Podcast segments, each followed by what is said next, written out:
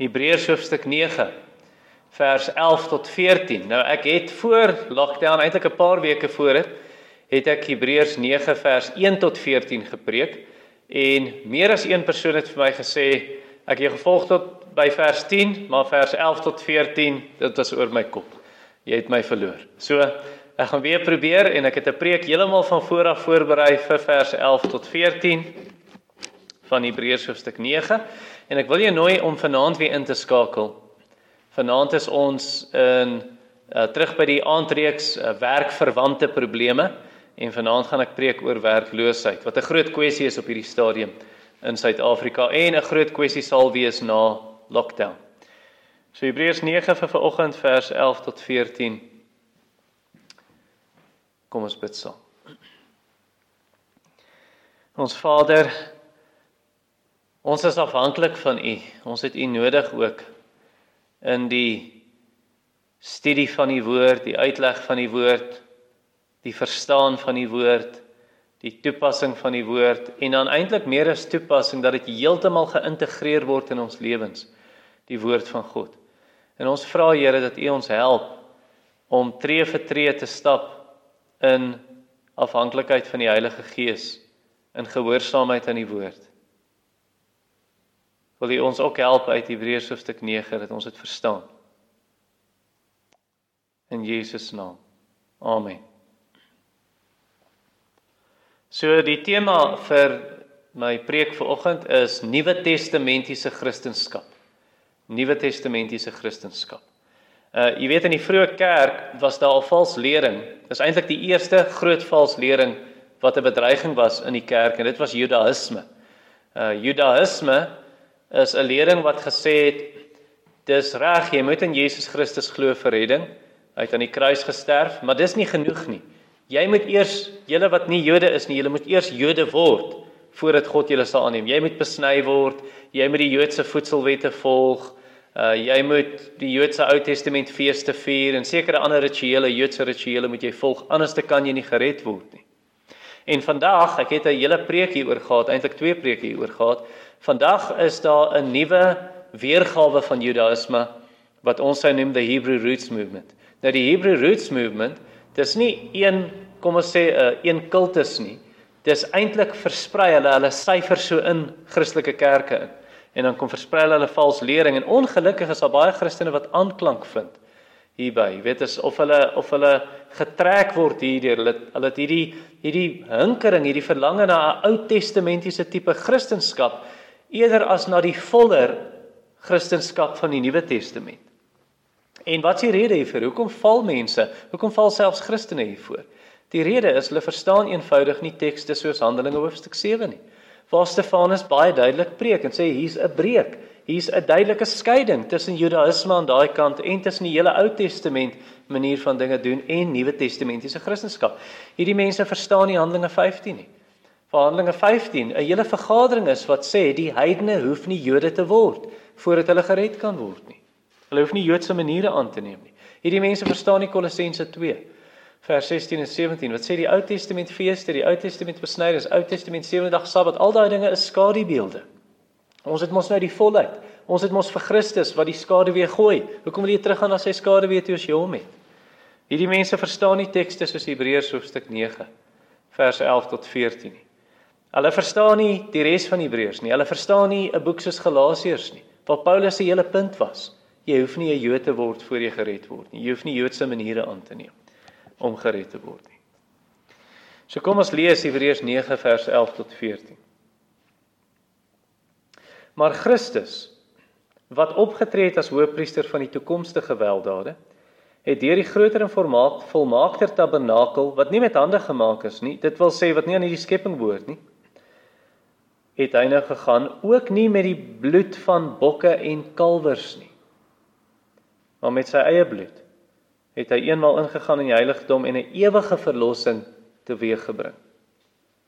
Want as die bloed van stiere is nou bulle en bokke en die as van 'n vers is 'n jong koei wat die verontreinigdes besprinkel heilig maak tot reiniging van die vlees hoeveel te meer sal die bloed van Christus wat homself deur die ewige Gees aan God sonder smet geoffer het, julle gewete reinig van dooie werke om die lewende God te dien.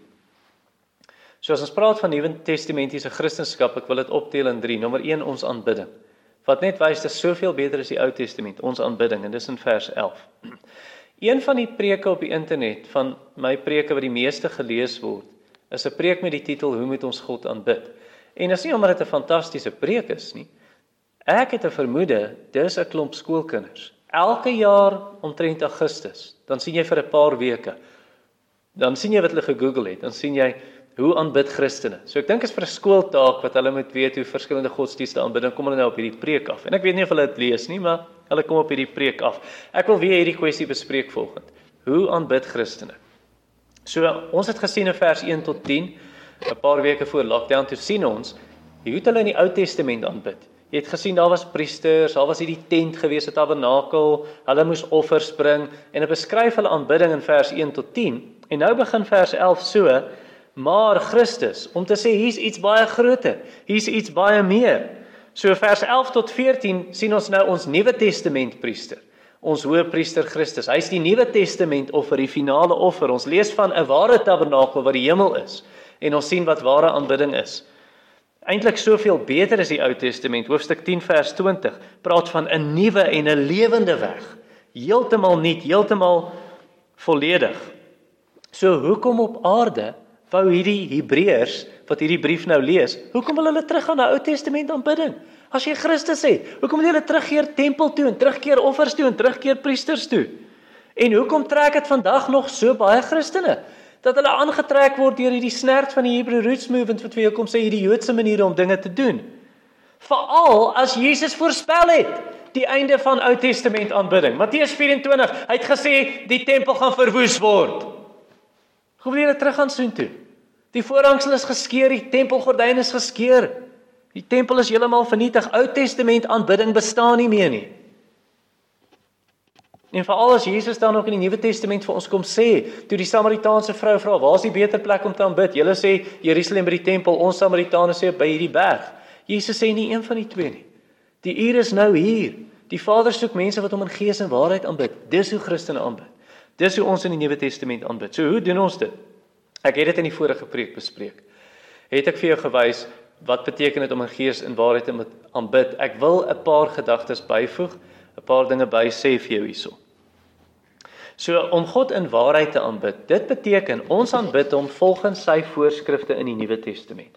Dit wat hy vir ons hier kom sê, hier sou jy aanbid. Jesus het mos gesê in Matteus 28, leer hulle om alles te onderhou wat ek julle beveel het. So dis hoe ons hom aanbid volgens die voorskrifte. Ons noem dit die regulerende beginsel in teologie. Nou wat dit beteken is ons moet hom aanbid net volgens wat hy eksplisiet voorskryf in die Nuwe Testament, nie wat hy voorskryf en wat die Nuwe Testament nie verbied nie. Dan gaan jy in 'n gemors beland. Dan sit jy soos 'n argitek, hy teken die planne, hy sê vir die bouer, hier's wat jy moet bou. Die bouer sê, "O, so hier's die planne waarvolgens ek moet bou." en ek moet presies bou volgens wat die argitek hier sê en enige iets wat hy nie verbied nie. Nee, dan daai huis gaan baie anders lyk as wat die planne sê, want nou kom doen hy ook dinge wat nie verbied word hier nie. So dis nie wat dit beteken. Ons aanbid net volgens wat God ons beveel in die Nuwe Testament. So ons sing die evangelie, preek die evangelie, lees die evangelie, bid die evangelie en sien die evangelie. Of vervang die woord evangelie met Bybel as jy wil. So ons sing die Bybel, Kolossense 3 sê vir ons in vers 16 dat die woord van Christus moet in ons harte woon. En dan omdat daai woord in ons harte is, nou sê dit sing psalms, lofgesange, geestelike liedere. So ons sing die Bybel, ons sing nie ons eie woorde of dinge waarvan ons hou of dinge wat lekker klink vir ons nie. Ons preek die Bybel of kom ons sê ons lees die Bybel 1 Timoteus 4 vers 13 totdat ek kom Timoteus met jou ander met voorlesing. Ons lees die skrifte vir mense. En ek het dit nou gedoen. Nee, en dan preek ons die skrifte 2 Timoteus 4 vers 2 wat sê verkondig die woord. So ons preek nie ons eie idees nie. Ons lees nie 'n stukkie maak die Bybel toe en nou praat ek vir 40 minute oor dinge wat of ek begin met met iets wat niks hiermee te doen het. Ek was by 'n kerk eenmal ons was net vakansie. En die ou het niks gelees voor die tyd nie. Hy het 'n hele 40 minute gepraat oor die lewenswetloop. En dit was 'n motiverende toespraak en aan die einde toe al hy drie tekste aan en dit was die preek. Dis nie die Bybel preek nie. Ons wil die skrifte vir mense bring en dit preek. En dan bid die evangelie, Handelinge 4. Hulle kom bymekaar en dan bid hulle. Hulle sê Here, U wat deur die Heilige Gees gespreek het deur U knegg Dawid en dan haal hulle Psalm 2 aan. So ons bid die skrifte. Ons bid wat God in sy woord vir ons sê. En dan natuurlik sien ons die evangelie ook. En dit beteken ons sien hoe Christus se liggaam gebreek is. Ons sien sy bloed is gestort. En waar sien ons dit? Deur die prentjie van die nagmaal. Ons sien hoe Christus begrawe is en hy staan op en dit sien ons in die doop.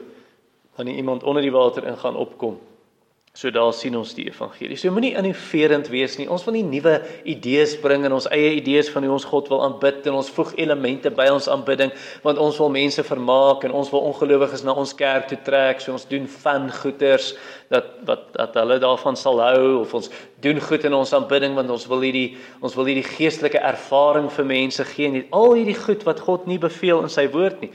En sodra jy dit doen, dan eindig jy met 'n aanbidding wat heeltemal vreemd is aan die Nuwe Testament. Dan eindig jy met goed soos ons het 'n priester en ons brand wierook en ons steek kersse aan want ons wil 'n atmosfeer skep en en ons het heilige water en ons buig voor 'n beeld en ons maak 'n kruisie, jy weet op ons voorkop, ons naaltjie en ons linker en regter skouer en ons bid rympies in Latyn wat niemand verstaan nie. Dan eindig jy met sulke snak want jy het nou goed begin sê o, wat God beveel plus wat hy nie verbied nie.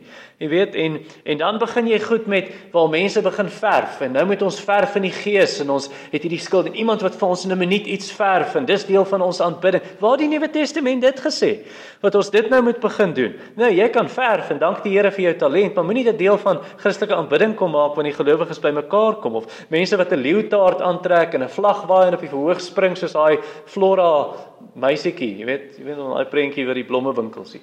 Meisie wat so spring en dan sê hulle dis nou deel waar die Nuwe Testament gesê moet dit doen. Of ons hou opvoerings, hou 'n skiet. Ons gaan nou 'n skiet hou vandag. Ons gaan 'n opvoering. Ons gaan nie 'n preek hê nie. Of of ons gaan 'n rockkonsert hê.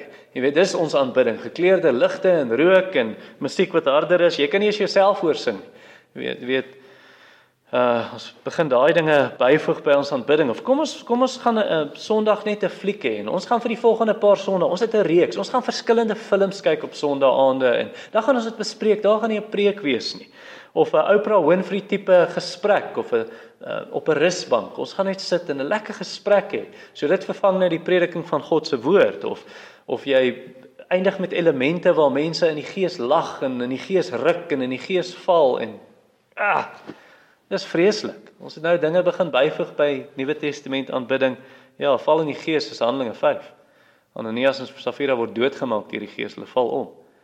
Nie allerlei ander dinge wat mense wil byvoeg nie. So laat ons eenvoudig net God aanbid in waarheid. In waarheid. So in lyn met sy woord en dan eindig jy nie met al hierdie vreemde goed nie. Dan is ons veilig want ons bly by sy voorskrifte in die Nuwe Testament. En dan sê Jesus ook dat ons God in gees moet aanbid. So om God in gees te aanbid beteken jy kan enige plek aanbid waar die gelowiges saam is. Dis waar ons die Here saam kan aanbid. So dis nie beperk hoe ons met Jerusalem toe gaan om die feeste te gaan. Ek weet nie hoekom wil mense dit so graag doen. Jy weet ons moet gaan kyk hoe die Jode die feeste en kom ons doen dit saam. Waar sê die Nuwe Testament dis hoe ons God aanbid? Dis die skaduwees. Hoekom wil jy terug gaan skaduweelde toe? Of waar mense kom ehm um, en hulle dink hulle moet in die Jordaanrivier gedoop word. Jy weet nee, nee, jy hoef nie Jordaanrivier toe te gaan. Dis nie ekstra spesiaal nie. Ek sê nie jy mag nie daar gedoop word, maar dis nie ekstra spesiaal buite in gewone water in Kenton Park in 'n doopbad of elders anders nie. Jesus het vir daai Samaritaanse vrou gesê toe sy vra waar moet ons aanbid? Jerusalem of Samaria? Toe sê hy nee, nie een van die twee nie. God is gees, hy's oral. Oral waar die gelowiges saam is, daar aanbid ons in gees en waarheid. Ons is nie gebonde nie. Ons is nie gebonde. Party mense het hierdie idee, weet, dis amper sonde om in 'n kerkgebou kerk te, wat ons moet in huise bymekaar kom. Dis meer Nuwe Testamenties. Waar sê die Bybel vir jou dit? Hulle het in huise bymekaar gekom. Hulle het nie geboue gehad nie, maar waar sê dit dis nou gebonde asof 'n kerkgebou nie 'n plek is waar jy bymekaar kan kom nie? Hy het gesê in gees en waarheid enige plek of andersom. Party mense dink is net in 'n kerkgebou mag jy, jy mag nie in 'n huiskerke is nie Bybels nie. Waar sien jy dit? Die Here sê enige plek. Jy kan onder 'n boom bymekaar kom. Maar solank jy gelowiges bymekaar is, ons aanbid in gees. Om in gees te aanbid beteken ook dat die Heilige Gees in my en jou gees werk en hy roer ons harte. Hy beweeg ons harte deur die waarheid van die woord. So nou is jou hart gevul met liefde vir God. Is gevul met dankbaarheid. Jesus het vir my gesterf. Het gevul met berou oor sonde. Dis gevul met met verwondering en bewondering van wie God is, sy karakter. Is gevul met 'n begeerte na die hemels gevul met ernstige toewyding aan God. So wat gebeur nou? Die Gees beweeg my hart deur die waarheid. Of jy nou daai waarheid sing in 'n lied of jy die waarheid hoor in 'n preek, enige iets waar die woord kom, dat die Gees jou hart beweeg. So dis nie koue aanbidding, dis nie dooie aanbidding nie. So nou moet jy vir jouself vra, hoe meet jou aanbidding op daarteen? Teen dit wat die Bybel vir jou sê, teen dit wat Jesus gesê het in gees en waarheid. So party mense, hier is die twee gevare. Party mense, hulle wil God in gees aanbid, maar dan bid hom nie in waarheid nie. So hulle soek hierdie ervaring. Hulle hulle is opreg gewoonlik, nê? Nee, is die opregte aanbidding. Hulle bedoel dit uit hulle harte, maar dit is nie aanneemlik vir God nie, want dit is gees sonder waarheid. Dis soos Ananias en Saf of uh, nie Ananias en Safira nie, soos Nadab en Abihu in Levitikus 10. So hulle bring vir ja, kom ons offer wierook. Wie het vir julle gesê julle moet wierook offer op hierdie manier? En God maak hulle dood. So dit dit kan dalk opreg wees. Die Bybel sê nie so nie. Of kom ek noem vir jou opregte aanbidding, maar God het die persoon doodgemaak. Dit was Usa.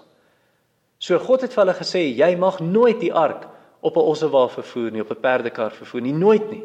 In Numeri sê hy baie duidelik, vir daai klomp hulle moet dit dra met palle, die leviete, dit moet per voet gedra word deur die leviete. Maar hulle is smart, hulle is grand, hulle gaan die ark, hulle gaan God se troon op 'n ossewa sit.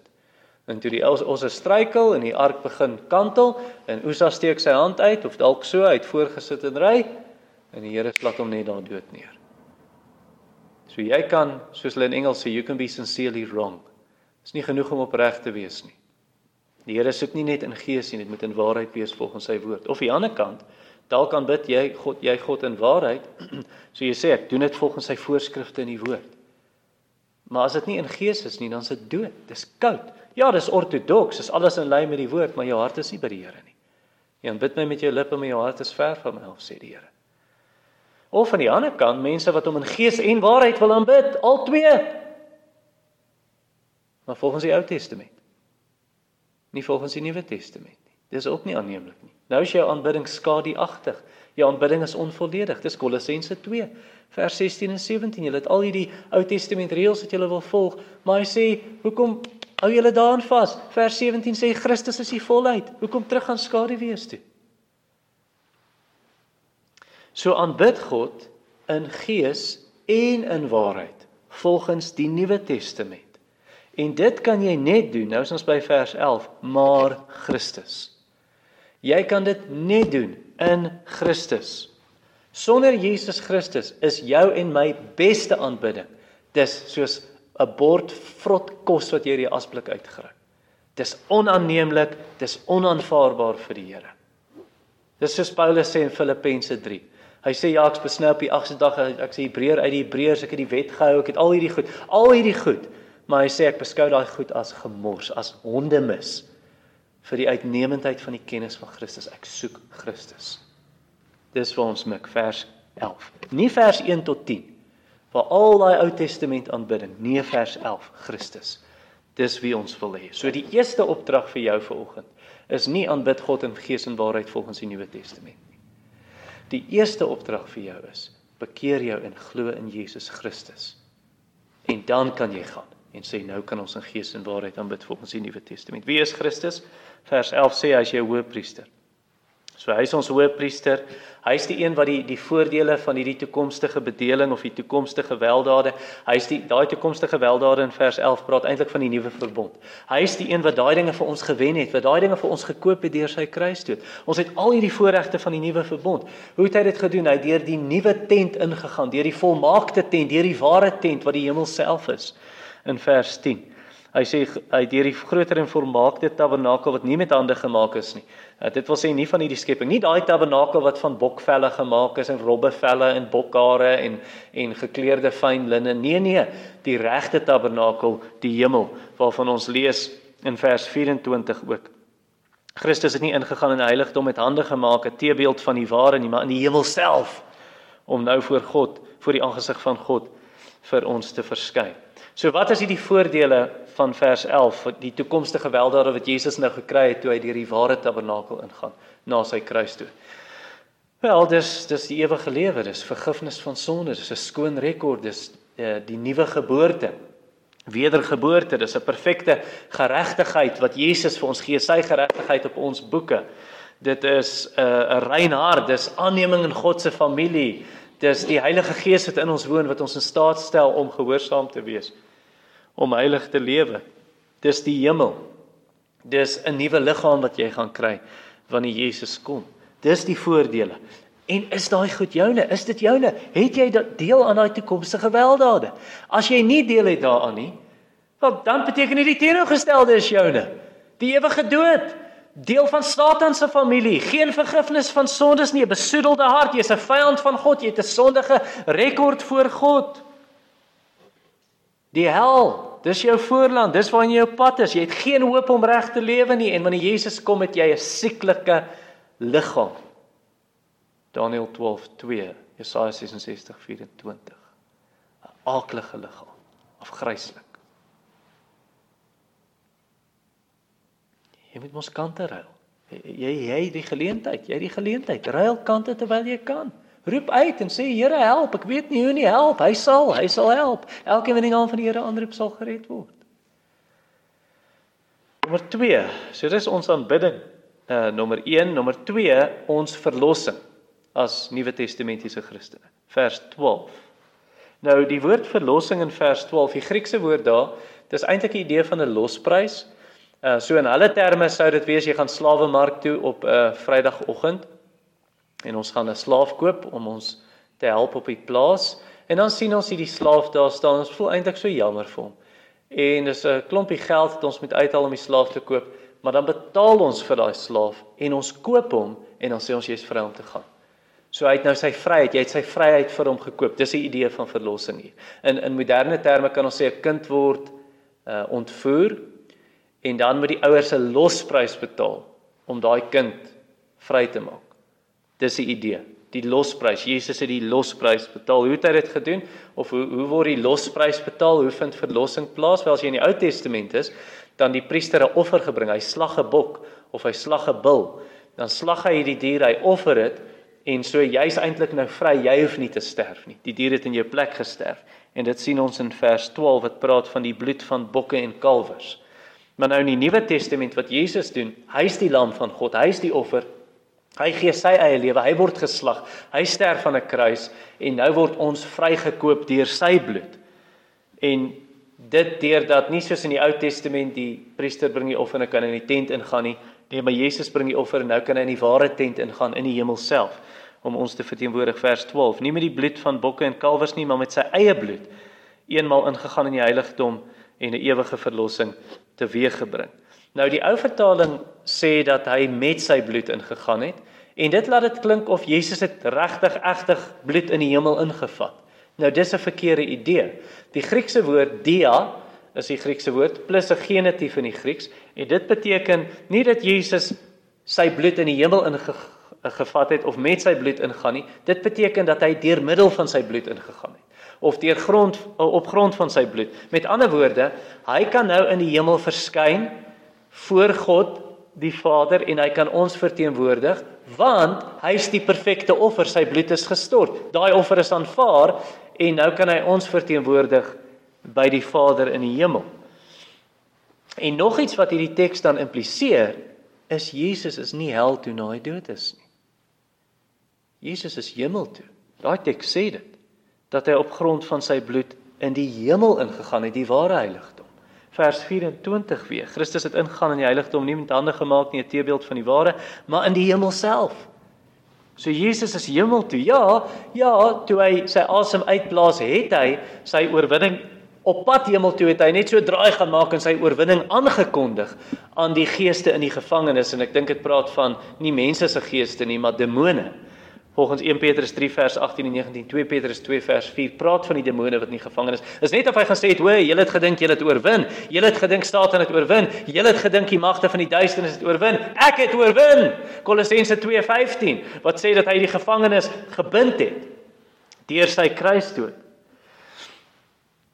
So hy het dit gaan aankondig, maar hy's hemel toe nadat hy dood is. Hy sê dit vir die dief van die kruis, vandag sal jy saam met my in die paradys wees. Hy sê dit 'n paar verse later, Vader, in U hande gee ek my gees oor. So dis 'n dis 'n baie ernstige dwaaling, 'n vals lering om te sê Jesus se kruisdood was nie genoeg nie. dat hy moes nog in die hel verder gaan ly vir ons sonde, soos die Word of Faith prediker sê, Joyce Meyer en Benny Hinn en daai mense.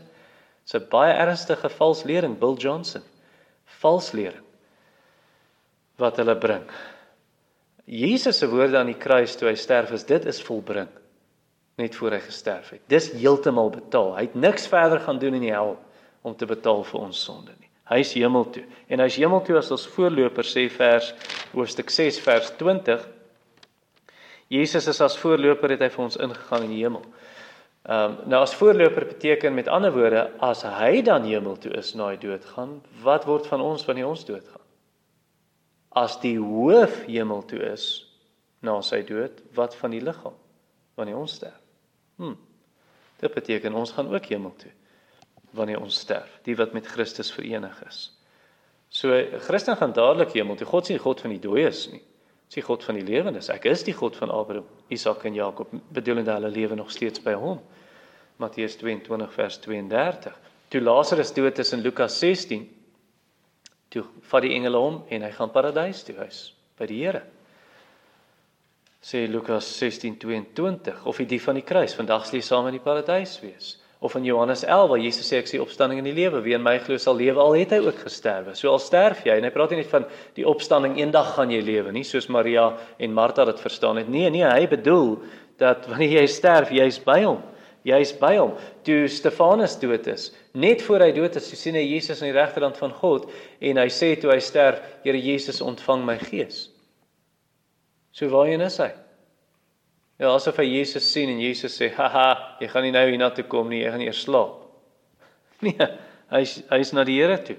Uit die liggaam woon ons uit, by die Here woon ons in. 2 Korintiërs 5 vers 8. Die lewe is vir my Christus, die sterwe is wins. Hoekom is die sterwe wins? Want Paulus sê twee verse later in Filippense 1:23, hy sê as ek moet kies met ek hier bly of by by Christus wil wees, ek wil by Jesus wees, verreweg die beste. Daar's nie tussenin nie.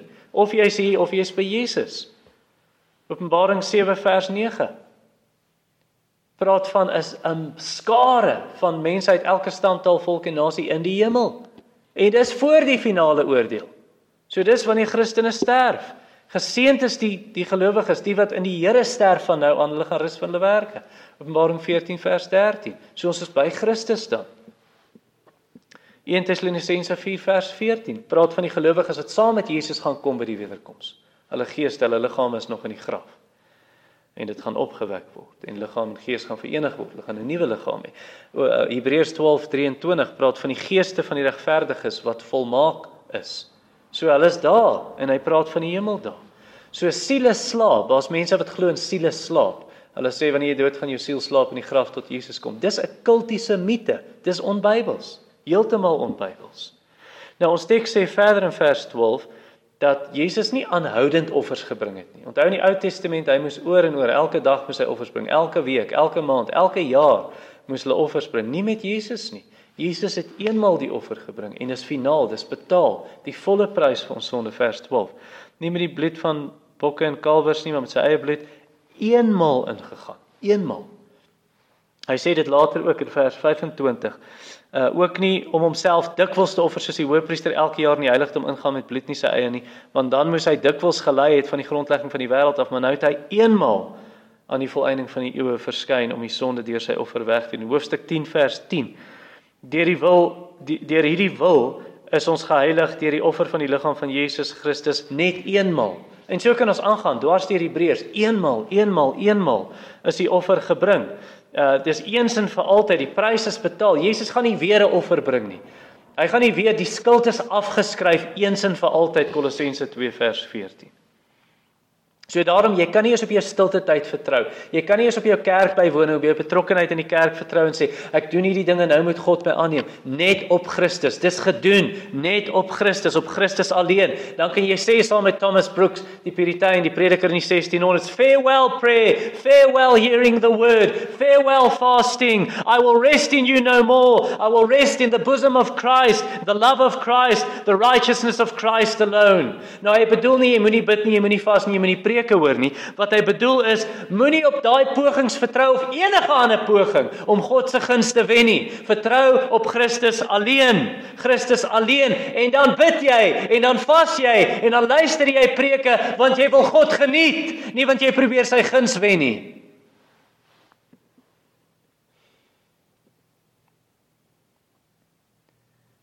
Dank hom. Dank hom. Dan kom vir sy ewige verlossing, soos vers 12 sê aan die einde. Jesus het 'n ewige verlossing teweeggebring. En as dit ewig is, ewige verlossing, dan beteken dit jy kan mos nie verloor nie. As jy dit verloor, was dit nooit ewig nie, dan lieg God. Dan lieg God want hy sê in Hebreërs 6:18 hy kan nie lieg nie. In Titus 1:2 sê hy die ewige lewe beloof aan die wat in Christus glo en hy kan nie lieg nie. Wel as as dit dan nie ewig is nie en jy verloor jou redding, wel dan dan was dit nie ewig nie. Dan is God 'n leienaar en ek's nie bereid om dit te sê nie. Want dit is lastering. Nommer 3, laaste een. Ons reiniging. So as ons kyk na ons aanbidding, ons verlossing en dan as Nuwe Testament Christene nommer 3 ons reiniging. Vers 13 en 14. So my my jeug tannie toe ek in die laerskool was, is die predikant se vrou gewees. Sy het vir ons jeug gegee, junior jeug. Sy het eendag vir ons gesê ek wil hê julle moet vuil jeug toe kom volgende week. So julle moet vuil klere aantrek, stikkende klere, jy moet jouself met grond smeer en met modder en als en dit was baie opwindend vir 'n 12-jarige. En ons het so jeug toe gegaan, vuil. En toe ons daar kom en al die vuil kinders sit daar en toe sê sy, "Oké, okay, nou voor ons iets vandag se les gaan doen." En sy was baie ernstig en ek het regtig gedink Jesus gaan nou kom. Sy het gesê Jesus kom oor 5 minute. Kyk hoe vuil is julle. Hardloop gaan was julle self. Ons 'n klomp buitekrane by die kerk en al hierdie kinders hardloop gaan was hulle self. Was ek tog wat gaan ek doen? Jesus kom. En ek is nie skoon nie. Nou, ons het onsself letterlik gewas Maar dit was ook simbolies toe sy nou die les vir ons gee. Toe sê sy dis hoe ons gereed moet wees vir Jesus se koms. Ons moet rein wees van ons sonde. Ehm uh, dis wat in Johannes 3 vers 3 sê. Elkeen wat hierdie hoop op hom het, wederkoms vorige vers, reinig homself soos hy rein is. En so dis presies dieselfde in die Ou Testament. In die Ou Testament, een keer 'n jaar op die dag van versoening in Levitikus 16, dan die hoëpriester gegaan, dan offer hy 'n bul vir sy eie sonde en dan offer hy 'n bok vir die volk se sonde. En dit sien ons in vers 13. Uh want as hy bloed van stiere en bokke. Goed, so dit doen hy. En dan ook in Numeri 19 dan het Aaron se seun dan het hy 'n vers, 'n rooi vers. So dis 'n rooi rooi bruin koei, 'n jong koei wat nog nie gekalf het nie. En dan het hy nou hierdie vers ook geslag en gebrand as 'n offer. En ek gaan nou vir jou verduidelik, maar dit was simbolies geweest. Ehm um, maar dit was ook letterlik die volk se liggame is gereinig daardeur. En dit sê vers 13 se tweede deel, die vers die as van 'n vers wat die verontreinigdes besprinkel. So dis soos in my my illustrasie. Nee, ons het onsself letterlik gewas, maar dit was ook simbolies wat sy ons 'n les wou leer. Jy moet rein wees vir Jesus se koms. Letterlik is die volk gewas soos ek jou nou gaan verduidelik met hierdie as, maar dis ook simbolies om te sê daar's reiniging van sonde. So wat gebeur het is in Numeri 19, daai as van die vers, so Aaron se seun Eliezer of Eleazar, hy slag die die vers hierdie jong koei en dan vat hy die bloed en hy sprinkel dit 7 keer voor die tent, 7 keer voor die tabernakel en dan brand hy daai hele vers, vel, ingewande, vleis, alles. Uh bene, hoewe, de lot, brand hy, maar hy gebruik sederhout En dan brand hy ook hysop takkies saam met dit en dan brand hy ook rooi wol. Um, of rooi gare wat hy saambrand. En dan dan sou dat tipies sou daai as nou gevat word, die hele klomp as in 'n drom gesit word of een of ander manier dan syfer hulle skoon water deur die as en as dit deurgesyfer is, daai vloeistof is dan loog of in Engels lye, L Y E, lye. Jy, weet mos van lye soap, nê, nee, of loogseep. Dis presies wat dit is. Dit het 'n pH van 13. So dis baie sterk. Dis so sterk soos jig. Dis so sterk soos bleikmiddel. Dis so sterk soos oondskoonmaker. So dis baie baie sterk. Maar dan as gevolg van die vet van die dier, dan maak dit dat daai nie jou vel sal brand nie. Maar die feit dat dit so sterk is, beteken dit gaan bakterieë doodmaak, dit gaan kieme doodmaak. Ehm um, en dan met hierdie hele uh, vet en as en die loog en so aan, maak hulle eintlik 'n seep. So dis 'n seep wat gemaak word en dan die hyssop is 'n antiseptiese middel wat gaan help wanneer jy daai seep gebruik om jouself te was en die rooi wol daar's nou stukkies rooi wol hierdie brand tot as maar dan's dan nou van hierdie stukkies rooi wol nog en dit is amper soos 'n vesel in die seep wat hulle soos vandag sou hê in lava seep Lava seep is 'n is 'n baie is 'n industriële seep of in Engels 'n heavy duty seep. So dit sal dan help en dan die sederhout veroorsaak die as van daai sederhout sal 'n baie ligte irritasie op jou vel veroorsaak wat gaan beteken dis jy jy juk. So jy gaan nie net jouself liggies was nie, jy moet jouself skrob. En dis die idee. So waarvoor is dit die seep? Wel Numeri 19 as jy dit gaan lees, as iemand aan 'n lijk geraak het, aan 'n dooie persoon geraak het, dan sy nou onrein. En hy's onrein en dan vat iemand iemand wat rein is, vat nou 'n ander hisop takkie en hy meng daai daai seepmengsel menge dan nou met skoon water en dan doop hy dit dan so nou is dit soos 'n tipe vloeibare seep en dan sprinkel hy dit op hierdie persoon. Oral op hom op sy arms op sy kop op sy hare sy bene sy voete sy klere. En dan gaan daai persoon dis nou op dag 3 en dag 7 daai persoon is buite die kamp en dan moet hy homself was na met skoon water nou nadat al daai seep op hom is daai vloeibare seep. So sy klere word gewas sy liggaam word gewas En dit maak enige bakterieë dood want hy het aan 'n lijk geraak en ek gaan nou 'n bietjie gaan oplees hier oor lyke versprei nie regtig siektes nie, maar daar is sekere virusse en kieme wat hulle nog kan wat jy kan optel as jy aan 'n lijk vat. Byvoorbeeld Ebola, HIV kan versprei, ehm um, hepatitis, tuberkulose, maaggriep. So daai kieme gaan nie dadelik dood as die persoon doodgaan nie. En so jy kan dit optel en kyk net eintlik hoe goed die Here is. Daai persoon moet heeltemal gereinig word met daai seep wat die bakterieë en die antiseptiese middels dit als doodmaak en nou gaan hy terug in die kamp en nou versprei nie siektes nie want hy skoon gewas. So wat's die punt? Wat's die punt? Hoekom gebruik die Hebreërs skrywer dit? Wel die punt in vers 13 is dat die die die bloed van hierdie bulle en hierdie bokke in vers 13 en dan hierdie as van die vers dis net simbolies en dit reinig net die liggaam. Dit kan nie jou sonde wegvat nie kan nie jou gewete skoon maak nie, jou gewete wat jou pla oor sonde. Vers 9. Aan die einde sê dit kan nie die gewete volkome maak nie. Hoofstuk 10 vers 4 vers 4 van hoofstuk 10 die bloed van stiere of bulle en bokke kan onmoontlik die sonde wegneem. Net Jesus se bloed kan. Net hy kan regtig erg jou sonde wegvat. Net hy kan regtig erg jou gewete reinig. En dis wat vers 14 sê. Hoeveel te meer sal die bloed van Christus en dan gaan hy aan en sê die gewete reinig. Nou wanneer dit praat van sy bloed, Jesus se bloed, dit beteken nie net die rooi vloeistof in sy are nie. As dit is al wat dit is wat dit beteken, dan kon Jesus bloed gaan skenk het. Dan hoef hy nie te gesterf het nie. Nee, die bloed beteken net soos daai Ou Testament bees as hy geslag is, hy moes uitbloei, hy moes doodbloei. Net so moes Jesus doodbloei. Jesus, ons praat van 'n bebloede kruis, 'n bloedmassa wanneer jy na daai kruis kyk. Dis wat dit beteken. Jesus het sy lewe gegee. Hy het sy hele lewe tot die laaste druppel gegee. So die godsdiens van die Bybel is 'n godsdiens van bloed. En iemand sal sê, dit is disgusting. Dis walglik, dis grous. Dis die punt. Want dis hoe God oor ons sonde voel. Dis disgusting. Dis grous. Dis walglik. En dis wat sonde veroorsaak, is dood. Dit lei tot dood. So hoe het Jesus dit reg gekry? Dit so aklig was hierdie bebloede kruis, hierdie man wat aan 'n kruis hang soos 'n homp vleis.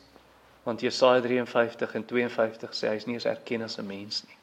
So is hy gemartel. Hoe het hy dit reg gekry om net tot die einde te gaan, om nie terug te draai en te sê hierdie is te moeilik, ek kan nie. Hoe het hy dit gedoen? Wel die Heilige Gees het hom gevul by sy geboorte in die moeder se skoot. Hy's deur die Gees is hy ehm um, uh, wat s'ie woord wat ek soek? Ehm um, konsepsie, nee, wat plaasgevind het, maar reeds by die moeder se skoot en en toe by sy doop is hy met die Gees gevul Matteus hoofstuk 3. So dis die Heilige Gees wat hom vul. Dis die Gees wat hom gehelp het om nee te sê vir Satan, om ja te sê vir gehoorsaamheid, om ja te sê vir sy Vader, om te sê ek sal tot die einde toe gaan, tot my laaste asem ek sal die Vader gehoorsaam. Vers 14. Hoeveel te meer sal die bloed van Christus wat homself deur die ewige Gees aan God sonder smet geoffer het. Die Gees het hom gehelp om nie terug te deins nie, om end uit te gaan. Gehoorsaam tot die dood, ja die dood van die kruis. En op daai manier Die feit dat hy nie sondig nie, dat die Gees hom help om nee te sê vir sonde, ja vir die Vader. Nou is hy die perfekte offer. Nou is hy die vlekkelose lam. Nou sterf hy as een sonder sonde vir ons. Vers 14. Sonder smet is hy geoffer. As Jesus sonde gedoen het, kon hy nie vir ons sonde sterf nie. Dan moes hy vir sy eie sonde gestraf word. So ons moet Jesus dank vir sy kruisdood, maar moenie vergeet om hom te dank vir sy perfekte lewe nie. So deur die dood het hy die straf vir ons sonde gedra, maar deur sy lewe het hy die perfekte geregtigheid voorsien wat ons nodig het om voor God te staan. Jy weet baie mense is klein gelowig. En hulle dink ja, maar God wil nie vir my red nie. God wil my nie red nie. Hy wil nie hierdie verlossing gee nie. Hy wil. Hy wil. Wat moet hy meer doen om te wys hy wil? Was hierdie was hierdie uit dwang? Het Jesus soos 'n bees gestap na die na die brandofferaltaar en hy moet word nou maar net gekies. Hy's die volgende bees wat geslag word en hy hy het nie 'n keuse nie. Nee, vers 14 sê vir ons hy het homself geoffer. Hy het gekies om homself te offer. Die Vader het gekies om sy seun te stuur. So lief het God die wêreld gehad. Jesus het gekies. Dit was nie uit dwang nie. Hy het homself geoffer. Niemand neem my lewe van my af nie. Ek het mag om dit neer te lê. Ek het mag om dit op te neem, sê Johannes 10:18. So los jou klein geloof. Ontvang die Vader as jou koning, as jou Here, as jou verlossing, as jou vriend. Ja, maar wat as God in my geval besluit hy gaan nie Jesus se offer aanvaar in my plek nie? Wat as hy nou in my geval anders besluit? Weet jy, jy dink te veel van jouself. En jy dink te min van Jesus en van die Vader. Jy dink jy's so uniek, jy's so spesiaal. God aanvaar almal deur Christus se kruisdood. Almal wat op Christus vertrou word, aanvaar deur Jesus se kruisdood en op grond daarvan, maar jy's anders. Die kruis is nie genoeg vir jou nie. Jy het iets meer nodig. Jy dink te veel van jouself. Dis jou probleem. Jy dink Jesus se offer is nie goed genoeg vir jou nie. Jy het iets beter nodig. En jy dink die Vader lieg. Jy dink die Vader lieg. Vers 14 sê vir ons Jesus het homself aan God geoffer. O, so God het Jesus se offer aanvaar. Hy het dit aanvaar vir sondaars. Maar dan gaan hy eendag besluit, weet jy, ek aanvaar dit nie meer nie. Hmm, ek het gesê ek aanvaar dit, maar ek wil nie meer nie. So kies nou vir 'n ander manier. Ek aanvaar jou nie, ek verwerp my seun. Jy behoort jou te skaam eintlik en jou te bekeer en weg te draai van jou sonde en vergifnis vra want jy ag Jesus se kruisdood so goedkoop. En party van ons dalk ag jy nie Jesus se kruisdood goedkoop op daai manier nie. Maar daar's 'n ander manier wat party van julle Jesus se kruisdood goedkoop ag. Hier's hoekom. Jy voel skuldig oor jou sonde wanneer jy in die aand gaan slaap. Nou het jy gedagtes afgeskakel van die dag se werk en nou begin jy sonde jou pla, jou gewete pla jou en môre as jy opstaan, kom hierdie dinge weer in jou gewete. Jou gewete pla jou oor jou sonde. Okay, nou hier sou jy Jesus se kruisdood goedkoop ag. In plaas van vers 14 wat sê Jesus se bloed reinig ons van dooie werke, dit reinig ons van ons sonde. In plaas van 1 Johannes 1 vers 7 die bloed van Jesus reinig ons van alle sonde. In plaas van 1 Johannes 1 vers 9 jy kan jou sonde bely en vergewe word en gereinig word. In plaas daarvan dat jou gewete so gereinig word, jy draai na drank toe, jy draai na dwelms toe, jy draai na pille toe, jy slaap te veel want as jy slaap ontsnap jy van hierdie lewe en van al die sonde en dit wat jou pla. Jy's 'n workaholic want as jy net werk en werk en werk kan jy van jou sonde vergeet en jou probleme en daarom fokus jy op iets anders. Jy fokus op godsdiens en sê as ek godsdienstige werk, ek moet net meer goed as sleg doen en balanseer dit hierdie dan kan my gewete rus. Jy draai na al hierdie dinge, maar jy draai nie na Jesus nie. So jy ag sy kruisdood goedkoop en sy bloed goedkoop. Jy behoort jou weer eens, jy behoort jou te bekeer. Jy behoort vergifnis te vra vir die Here. En as jy dit doen, dan sal jou gewete rus. Kom na Jesus. Vers 14 het gesê dat sy bloed reinig ons van hierdie skuldige gewete. Hoofstuk 10 vers 22. Hy reinig ons van 'n skuldige gewete. En as jy 'n rein gewete het en jy het 'n nuwe hart, dan dan sien jy nou mos vry van hierdie ou sondige mens. Dan sien jy mos vry. Jy hoef nie meer daai werke te doen, daai werke wat in die dood gaan eindig, want dis die loon van die sonde, vers 14 se einde, reinig van dooie werke. Jy kan wegdraai van daai dooie werke. Jy kan die lewende God dien. Jy kan die lewende God dien, sê dit in vers 14 vir ons. En jy jy dien hom nie uit vrees nie. Jy dien hom nie uit dwang nie. Dis nie hoekom Christene die Here dien nie, dis met lus. Dis met lus. Hy sê aan die einde van vers 14, die lewende God dien. So jou lofprysing, jou danksegging, die lofliede, die geld wat jy vir sendinge gee, geld wat jy vir die armes gee, luister na prediking, jou Bybelstudie, jou gebedstye, jou diensbaarheid, die gebruik van jou geestelike gawes, jou evangelisasie, jou hele lewe, alles, alles is nou diensbaarheid aan God en dit sal so bly vir ewig. Vir ewig gaan ons die Here dien in die hemel. Openbaring 7 vers 15. Nou as jy 'n ongelowige is, dit klink deksels vervelig. Dit klink so vervelig, so onaantreklik. Nee, Here dien vir ewig. Jy's soos 'n 8-jarige seentjie wat hoor van trou. Ooh, meisies, dis grous. dis hoe 8-jarige seentjies dink. Dis presies hoe jy is, want jy weet nie van beter nie. As jy 'n Christen is, dan weet jy van beter dan sit 'n plesier, dan sit 'n plesier oh, om die lewende God te dien. Dis die lewe. Dis die lewe. Dis deel van Nuwe Testamentiese Christendom. Kom ons bid saam. Hemelse Vader, vergewe ons sonde. Wanneer ons so maklik teruggaan na ons rituele, so maklik teruggaan na God sal my aanvaar as ek hierdie dinge doen en dat sommige selfs versoek raak om terug te gaan na Ou Testamentiese aanbidding. Waar U sê ons het die volheid in Christus. Dankie dat ons aanbidding aanneemlik is. Nie want dit is opreg nie, nie want dit is volgens die reëls nie,